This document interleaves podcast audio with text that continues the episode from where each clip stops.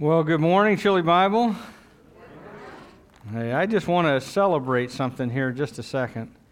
Um, I don't know how many of you know her, but Dottie Austin is here with us this morning for the first time in a while.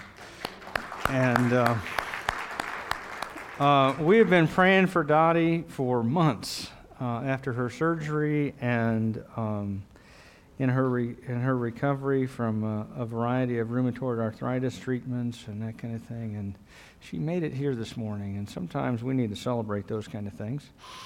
Um, I want to celebrate something else with you. I, I told you a couple of weeks ago about an interview we were having with a uh, couple of guys uh, who would potentially be candidates for our pastor of uh, student and children's discipleship um, aka the youth pastor. Uh, and uh, those interviews went very well. Uh, one went in particular well, and uh, we are rolling forward in that process. Uh, can't, don't have a lot of details I can share with everybody this morning, but um, I would ask you, first of all, to pray uh, as that process continues, as we in- investigate and explore together uh, if this is indeed the man that God has for us as a church. Uh, in addition to that, there is an opportunity uh, for us all to uh, respond to that reality that uh, we're going to be adding a, a, staff person back onto the staff. Uh, at the moment, our finances are in good shape because we are spending less than we take in, which is great. Hallelujah, praise the Lord, right? However, if we hire someone, we will be spending more than we're taking in. Not good, right? And so, um, and that will begin almost immediately uh, on our, based on our current giving levels.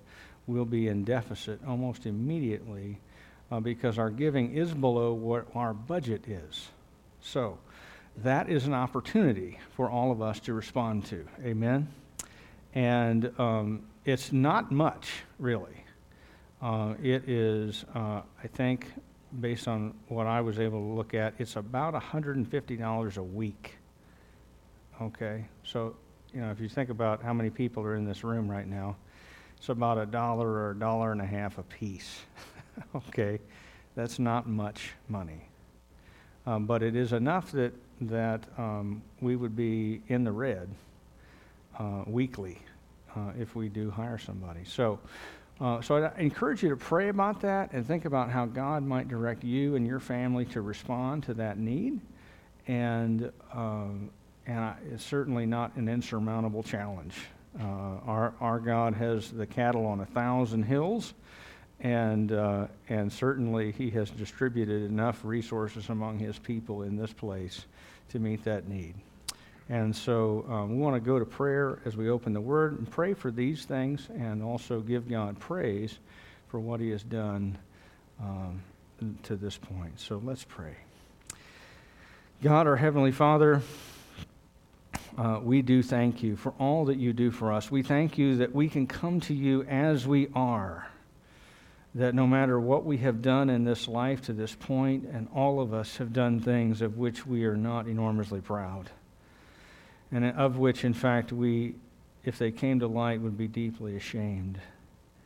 And yet, Father, you are the God of all grace, of all sufficient grace to cancel out every bit of sin we have ever done, and to bring us not just to peace with you, but to give us uh, forgiveness and a new life through faith in Jesus Christ. And we thank you for that. We thank you for your grace. We thank you that you continue to watch over us and take care of us as you have with Dottie, who's here to worship with us this morning after a long road. Father, we praise you for that.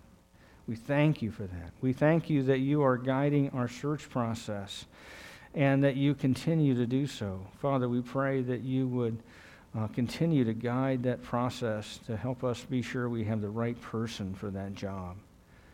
But also, Father, we pray for your provision that as we look to hiring someone uh, and what that would cost, that, that our, our ability to meet that responsibility would also be provided, and that you would meet it through your people uh, in the way that you have already laid out. Uh, Father, we know your plans are from eternity past. And so, Father, we pray your plans will be enacted through us. And we ask, Father, also that as we open the Word together, that you would make it clear to us what it means, and that you would lead us through your Holy Spirit into a life of obedience to it. And Father, we pray in Jesus' name for all these things. Amen. Well, we're going to be, it's uh, been a couple of weeks since I was with you. Uh, we're going to be back in John chapter 8 today. Uh, as you make your way there, let me share with you a quick story. I remember back, this is several years ago, uh, when Facebook was a brand new thing. Do y'all remember that? Back when it was fun uh, to be on. Uh, and it was a wonder to behold, Facebook.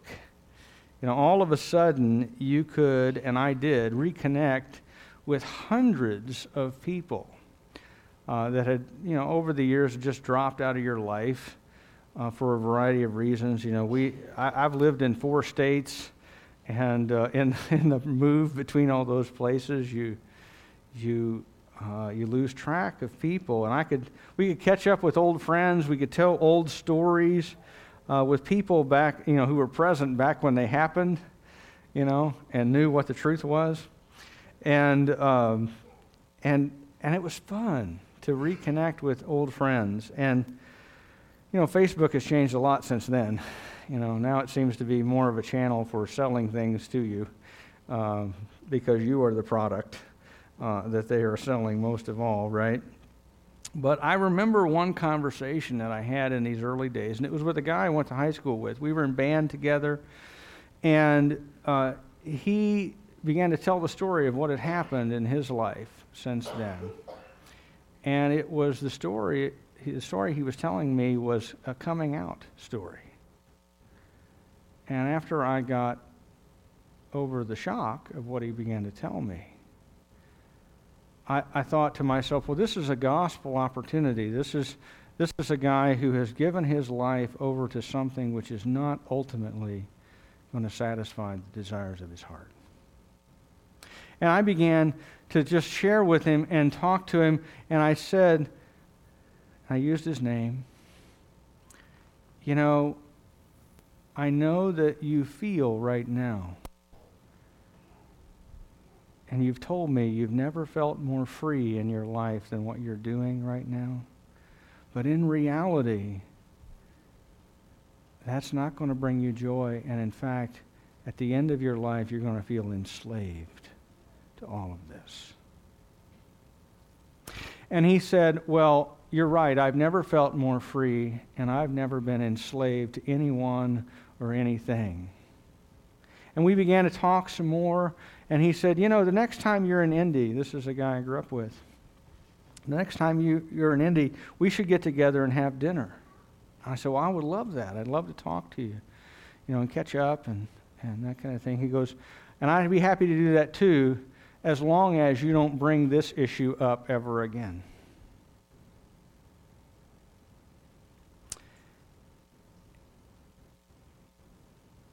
And he's still my Facebook friend. And we still talk sometimes. But so far, many years later now, I've not been able to share with him any more about the gospel. And so, if you think of it, you might pray for him. I don't want to use his name. I don't know if he listens to the podcast or not. Probably not. But I haven't been able to talk with him anymore in depth about the gospel. And that's really not to criticize him, uh, certainly not to exalt my, myself in all that, because I, I think I probably pushed him too hard on a door that really wasn't open. But it is to say this that it illustrates what Jesus is talking about in this passage that we're going to look at. That there is a way to live in the truth, and the truth will set you free. And there is a way of living in darkness. And it's not just that particular way, but any other way than following Jesus is living in the darkness, and it will enslave you. And Jesus is going to talk to these religious people, by the way. religious people. So, in other words, it's not just people with sins that we think are really colorful, but religious people that can live enslaved to sin too. So let's look at the text. This is what Jesus says. So Jesus said to the Jews who had believed in him, If you abide in my word, you are truly my disciples, and you will know the truth, and the truth will set you free. They answered him, We are offspring of Abraham and have never been enslaved to anyone. How is it that you say you will become free? Now, it's been a couple of weeks since we were in John 8, so let's remember where we are in the story. It's about six months prior to Jesus' crucifixion. It's Jesus' very last Feast of Booths. The Feast of Booths is the very last feast on the fall calendar of, of uh, feasts that the Jews were to keep. This is the last one. This, is, uh, this would be in September of 32 AD. And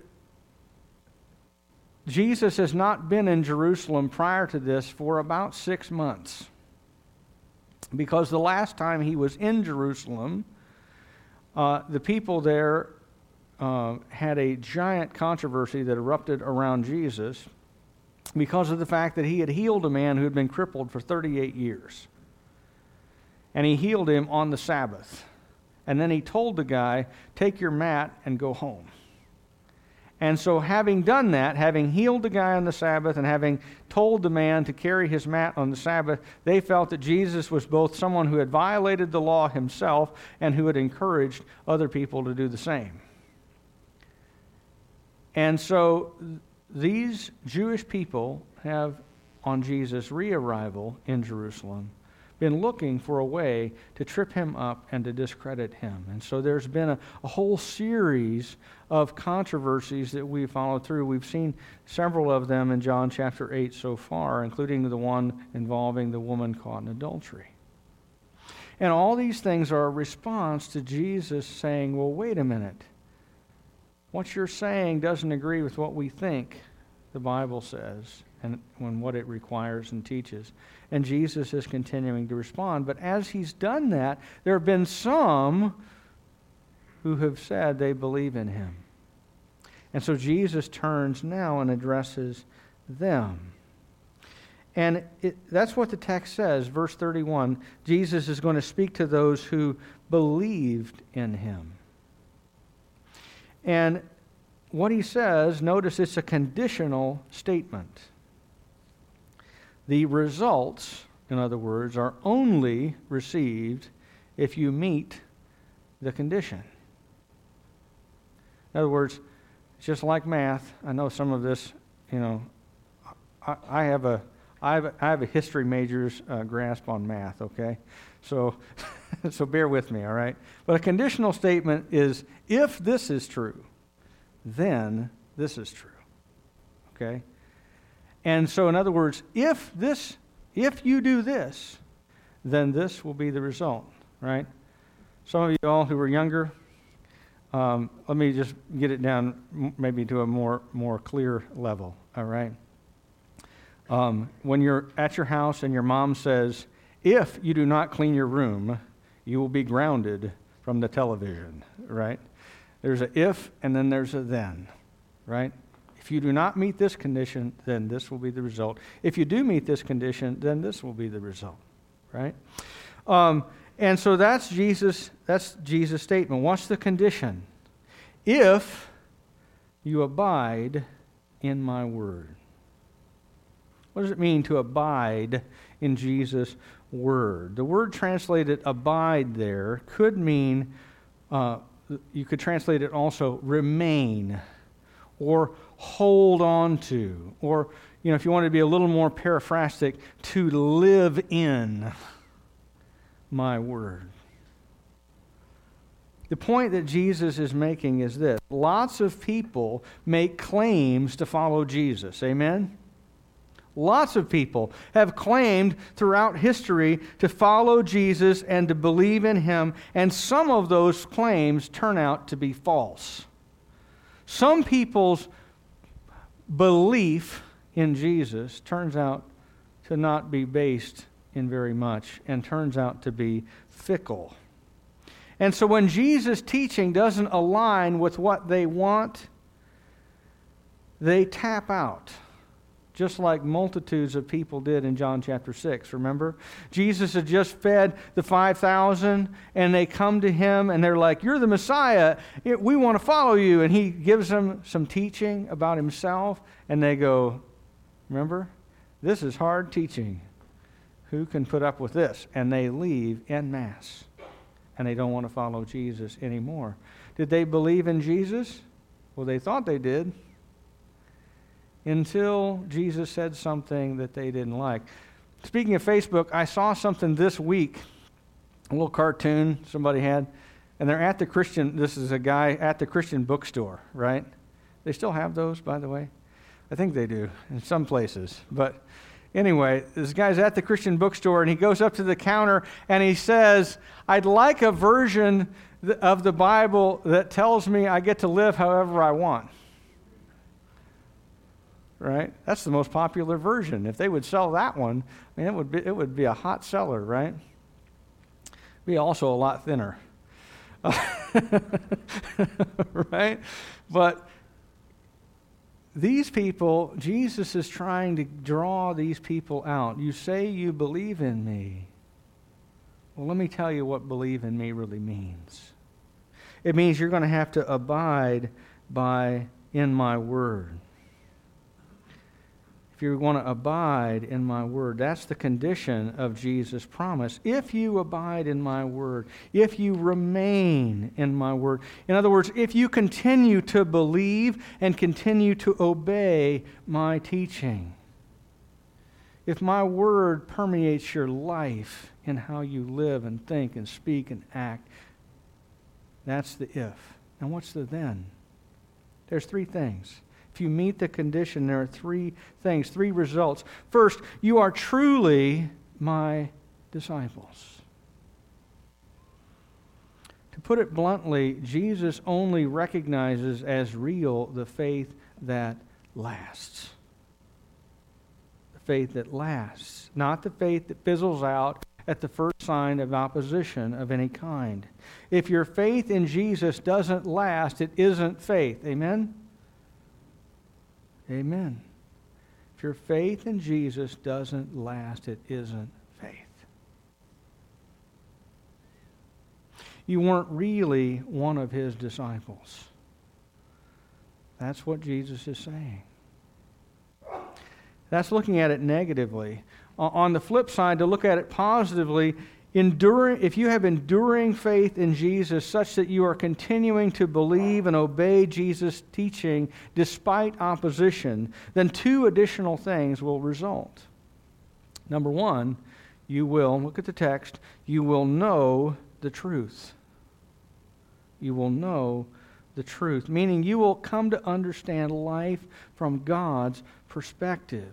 You will recognize God's truth as being true. You will what is truly valuable and what is truly right and what is truly good. And you will have the foundation for your life that is really life, and you'll be able to build on it something that lasts for eternity because you will know the truth.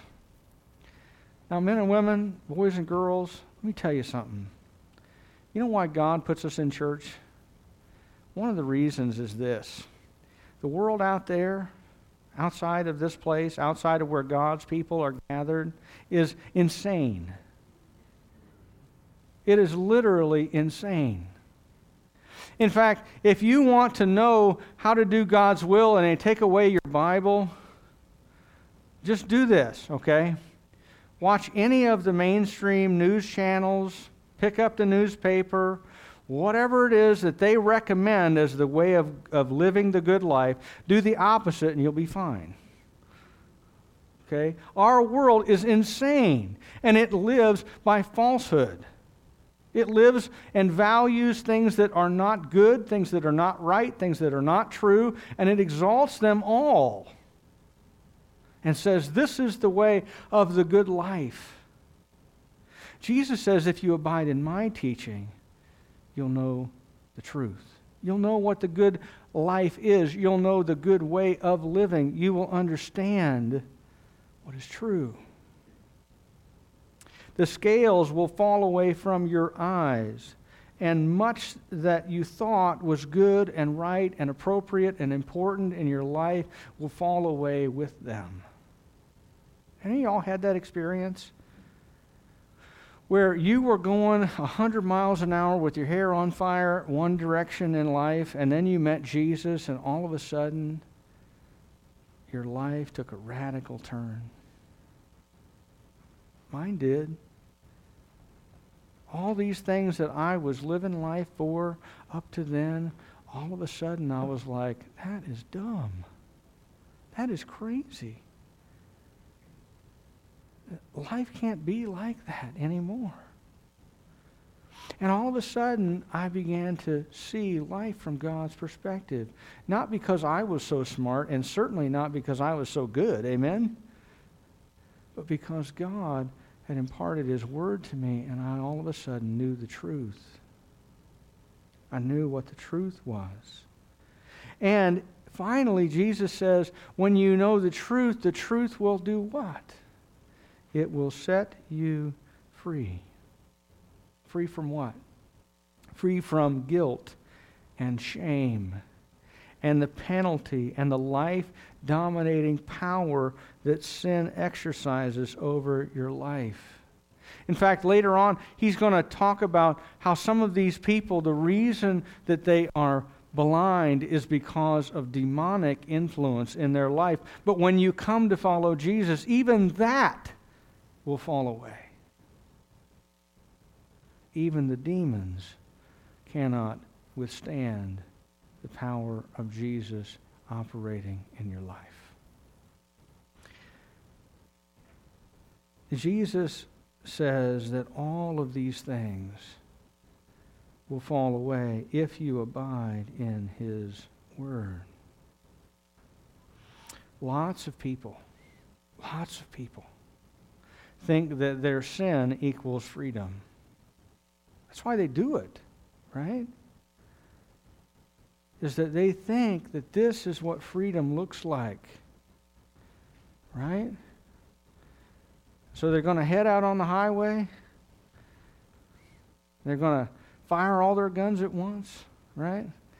Like a true nature's child, they were born born to be wild, right? And they think, and we love that song, right? We do. We like, ooh, yeah, man, rebellion, that's where it's at. Ah, you know. I mean, Harley Davidson sells millions of dollars worth of motorcycles every year on rebellion, right? That's the whole thing. Everybody wants, I mean, that's what rock and roll is all about. We're going we're going to get freedom. We're going to get joy. We're going to have the time of our lives. And Jesus says, No, the truth will set you free. The truth will set you free. And it'll set you free from all of the slavery to sin and its life dominating power over you. It'll even set you free from demonic power over you if that's what is holding you down. And you will become a child of God and enjoy life. And there isn't, by the way, anything better than that. If there is, and you found it, I want you to tell me about it because I'm telling you there isn't anything better to find. Isn't anything better than this. But the part of the problem with sin is that it blinds you to reality, and that's these people's problem. It blinds you to reality.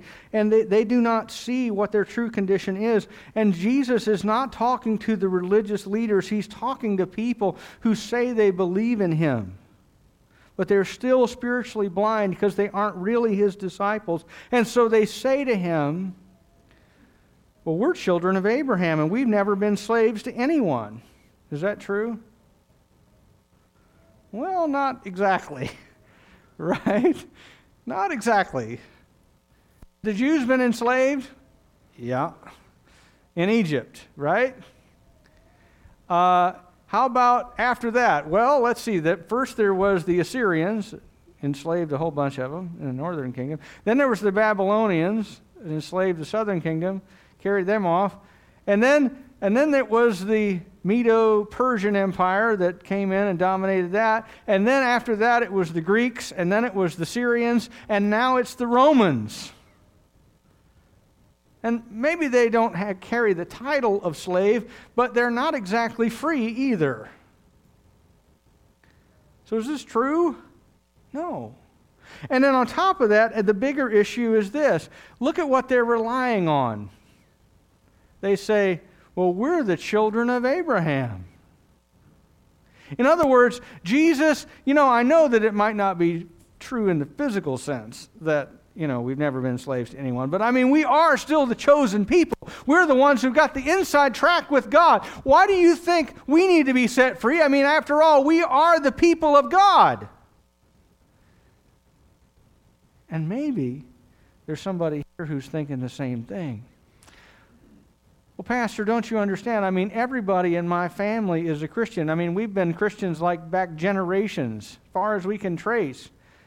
I mean, you know, some of my, some of my earliest ancestors were French Huguenots that escaped from persecution in, in, in France and came over here, and we've been Christians ever since. Don't you know? I mean, we're the people that God chose. We're the sons of God's kingdom. Don't you know that? Look what Jesus' answer is. Jesus answered them, verse 34. Truly, truly, I say to you, everyone who commits sin is a slave to sin. The slave does not remain in the house forever, the son remains forever. So if the son sets you free, you will be free indeed. I know that you're offspring of Abraham, yet you seek to kill me because my word finds no place in you. I speak of what I have seen with my father, and you do what you've heard from your father. Well, what kind of slavery is Jesus talking about? He's not talking about political slavery. He's not talking about economic oppression. In fact, at every opportunity in Jesus' ministry, he resists people's attempts to make him a merely earthly king, a mere political leader. What Jesus has in mind is slavery to sin, to the captivity and the oppression that is both the cause and the result of rebellion against God. And so in verse 35 and 36, Jesus talks about the status of slaves. And these verses are like a short little parable that he tells. In a grand estate, the son who owns everything always remains with his house. Always. In ancient days, you know, you did not do what we do nowadays. You know, nowadays, you, you, you know, you grow up in your parents' house and then you leave and you go, hopefully, you know, get a job where you're able to support yourself and you get your own house. Right? And that's not what people did back then. That's not what they did. What they did was if you if you grew up when you grew up in your father's house, uh, they would add on to the house a chamber and then, and then as the family grew and you got more prosperous, you would add on to the house and so forth. And eventually you would have uh, all these rooms around a central courtyard, and, and you had this space in the middle where you would eat together and fellowship together and be together, but then you also had your private space, which makes sense of Jesus' statement later when he says, In my Father's house are many rooms, right? Many chambers just like that, in other words. That there's going to be a day when we will all be together with God and we will live in this house. And the great house of God, there are many little sections that we will all have our own little spot, but also a communal area where we all gather and celebrate and enjoy fellowship with one another and worship God. Well, Jesus is saying, well, look, in the great house, as you grow up, you, if you're the son, you stay with the house. You didn't move. But if you were a slave, did you have permanent status? No. Slaves came and went. Sometimes they'd be sold, sometimes they'd be given away. Sometimes a, a, daughter Growing up in that kind of an environment, a daughter would be given a slave to attend to her as she moved off and married into another family. And if, you're, if you were a slave, you didn't have permanent residency in the house. You were just someone who was there to meet the needs of the people who did live there. But the son of the master, the heir to whom all things belong, has full authority given to him, and he has the power to liberate slaves. Because he is the heir, because he owns all the things in the house. And who is the son in Jesus' little parable, by the way? It's him. It's him. Who are the people who were slaves to sin? Everybody who doesn't believe in him. And he says, When you come to me, I have the ability to set you free. And then you, to fill this in a little bit more, you become one of the adopted sons of the Father, and you get to live in the house forever. Because you are part of what? The family. You're not an outsider, you're part of the family. And he says, I know that you are children of Abraham. But it's not enough to be simply his offspring, his descendant, to have him as your ancestor. You have to have my words find a place in you.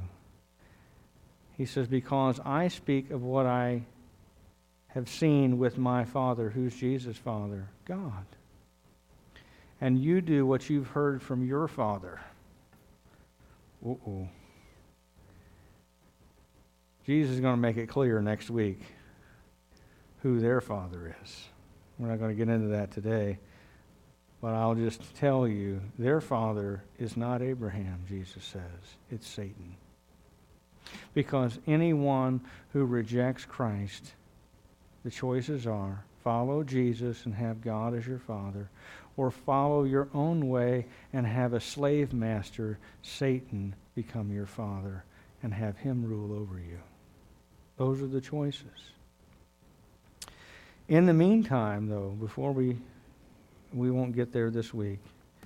This passage confronts us with the same truth uh, that we need to look at closely as it relates to our own souls. Here's the big issue Here's the big issue that Jesus is making clear Will you live in freedom as a follower of Jesus, or will you reject him and be a slave of sin and Satan? Sin is so appealing. It is so appealing. There's a part of us, in fact, that, that the Bible refers to our, as our sin nature that just resonates with sin that hums the same tune as sin. And when an opportunity to sin comes along, that part of us loves that, treasures that, enjoys that, takes pleasure in it. It has also within it such magnificent capacities for self delusion that we don't even see that we're enslaved to it, even as we are suffering under the consequences of it. It promises us freedom while enslaving us to death and judgment in the future and misery in the present. Amen? It does. I have never in my life met a happy, joy filled sinner. I haven't. And, and I tell you what, you haven't either. And you know why? Because sin lies. It tells you that you're going to get all of this stuff all this blessing, all of this pleasure, all of this joy out of rebelling against God. And guess what? God has wired the world exactly opposite of that. And you cannot find joy in your sin because God has set the world up specifically so that you can't. And so sinners live like addicts. You know how you know you're an addict? You start living for the next thing. like the next hit, the next fix from sin is going to deliver. It's going to deliver. I'm going to get joy then. When I get that bigger house, when I get that next job, I get that next girlfriend or that next boyfriend, or when I have this much money, or when I have this much sex, or I have sex in this way instead of that way, well, then that's going to deliver joy. When I stick this up my nose, or this in my vein, or I get this car, or that motorcycle, or this boat, or this thing, I'm going to live independently and I'm going to suck all the joy out of life, and it's going to deliver. And they work hard to convince themselves that this is as good as life gets. And you only get one trip around the merry-go-round, so you got to grab the brass ring on your way by. And against all this, Jesus says, that is a lie. All of that mess is a lie. Come follow me, and I will give you rest. Abide in my word and truly become my disciple, and you will know the truth, and the truth will set you free. The great Soviet dissident Alexander Solzhenitsyn said this Live not by lies. Live not by lies. Don't pretend to abide in Jesus' teaching. Don't pretend. If you do that, you will remain a slave to sin. You will remain a slave to sin. Instead, come to Jesus. Embrace Him. Embrace his Word. Hold on to it. Remain in it by the Spirit's power and become Jesus' disciple. And when you do, you experience the glorious freedom of the Son of God as one of the sons of God, in whose house you have membership forever. If you've been living as a slave to sin in any way, and there are myriad ways to do that. There are as many ways to live as a slave to sin as there are people in the world. Can I implore you to seek out and to find the freedom of the children of God through faith in Jesus Christ?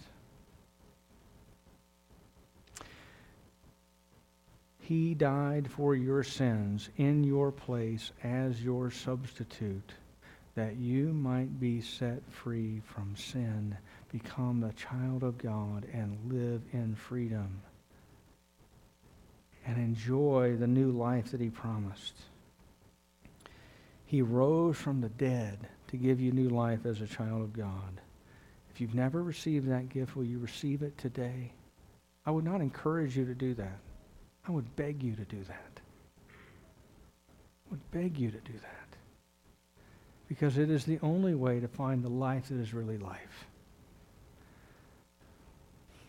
And if you are his child already, I would beg you to hold fast to Jesus' teaching, to remain in it, to dwell in it, to live in it, to continue putting sin to death. Because you know what I, I found out? You know, we've been reading the Old Testament, a bunch of us together. We finished Leviticus yesterday. Praise God. All right. and they're on the wilderness wandering, right? We're about to get into Numbers. And, and they're going to hear the same refrain in Exodus and in Numbers. Oh, that we could go back to Egypt. Oh, that we could go back to slavery. There were great meat pots that we sat around and ate. It was great. You were slaves back then, right? And it is possible, you know, we laugh about that because we, we go, who would go back to dragging rocks for the Egyptians building these cities and having someone beat you on the regular in exchange for following God, even though it's in the wilderness. Who would do that? Guess what? We would. We would. Do you know how I know? Because we who have been set free from sin and, and death and have membership in the family of God just like they did, sometimes we get to a point in our Christian life where we go, Oh, that I could go back to slavery in Egypt. Amen? I'm surely not the only one who has booked a ticket for Egypt as a believer in Jesus. Don't go back. Don't go back. If you're there now, you know what the answer is? Repentance and faith. That you repent of where you are and you admit what God already knows and say, Lord, I don't know what happened to me. Sin got hold of me and I went back to slavery. Forgive me. Forgive me. Help me to live in the glorious freedom of the children of God today and the next day and the day after. Enjoy the freedom that is already yours. You don't have to live in sin. You don't have to. You don't have to. You can instead live in freedom and joy. Amen? And that's my desire for me. It's my desire for each of you. And more importantly, that's God's desire for each of us.